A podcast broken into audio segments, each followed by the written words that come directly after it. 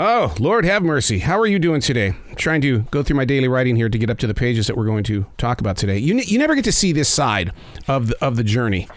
And and and would I ever let somebody watch me write? I, th- I think you would find it very uncomfortable because you'd probably sit there twiddling your thumbs, probably you know hitting the smartphone and things like that. Because when a writer disappears, when they go into their moment of I, I don't want to say zen. Zen is just so old fashioned. When you go into that place and all of a sudden you begin receiving and you don't even have any idea what you're receiving, you just know that your writing instrument is just booking. I mean, it's just it's like Rickey Henderson on the diamond. Wow, and you're safe at second base. But uh, there, there's a term that I use a lot of, and, and, and it's this one. And so, have you have you ever caught yourself saying that? And so, it always seems like a safe place to start a day. And so, I always use it to get myself into the public view. And so, I actually hope that it sends out the signal of I- I'm done talking. It's not a negative, but but how many conversations should have actually ended before they actually did? Only to find out, oh God, we said too much. And so, you know, there was once a time in radio, terrestrial radio, when we didn't have to hit a commercial break at a certain time in the hour.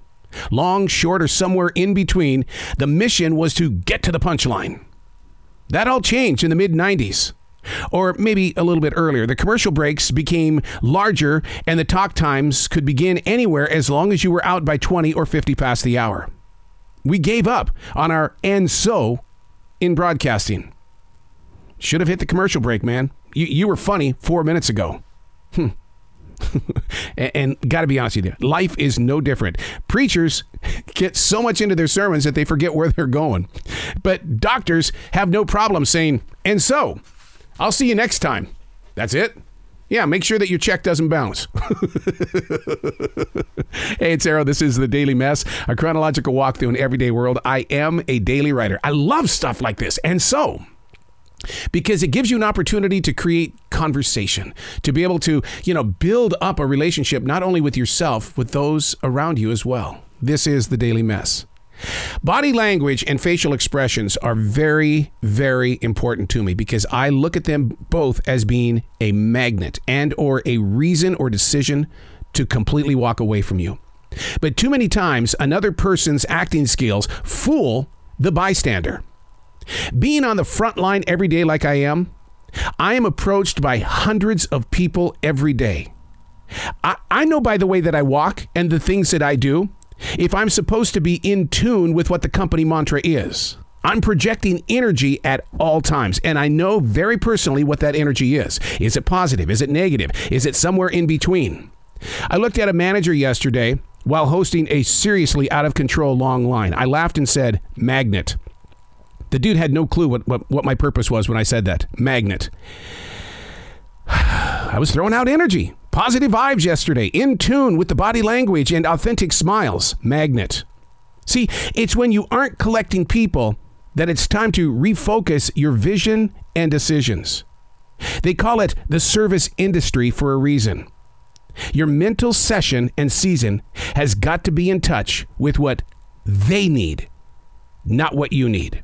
And so easily, I could go into a conversation to to shame those that just show up to collect a paycheck, or to, to get with those who, who show up to have a conversation with a coworker when that's not what it's all about. Anytime that I see a guest cross their arms, that is body language that says, I'm through with this crap. I'm never coming back here again. I can't do that. Or if I see somebody who's in a very bad mood when they enter the store, what I want to do right away is make a connection with them. Dude, how you doing? Haven't it's been a couple of days. I, you, you, like the heat outside? I mean, it was supposed to be 102 degrees today. Man, we only got up to 85. How do you like that? Body language magnet. Think of that. Become a magnet. Become something of a source inside your own community. Because if you're crossing your arms in martial arts, you know what that tells us? That you've gone inward, and that can easily be defeated. We, we can, mm, you're, you're done when you cross your arms.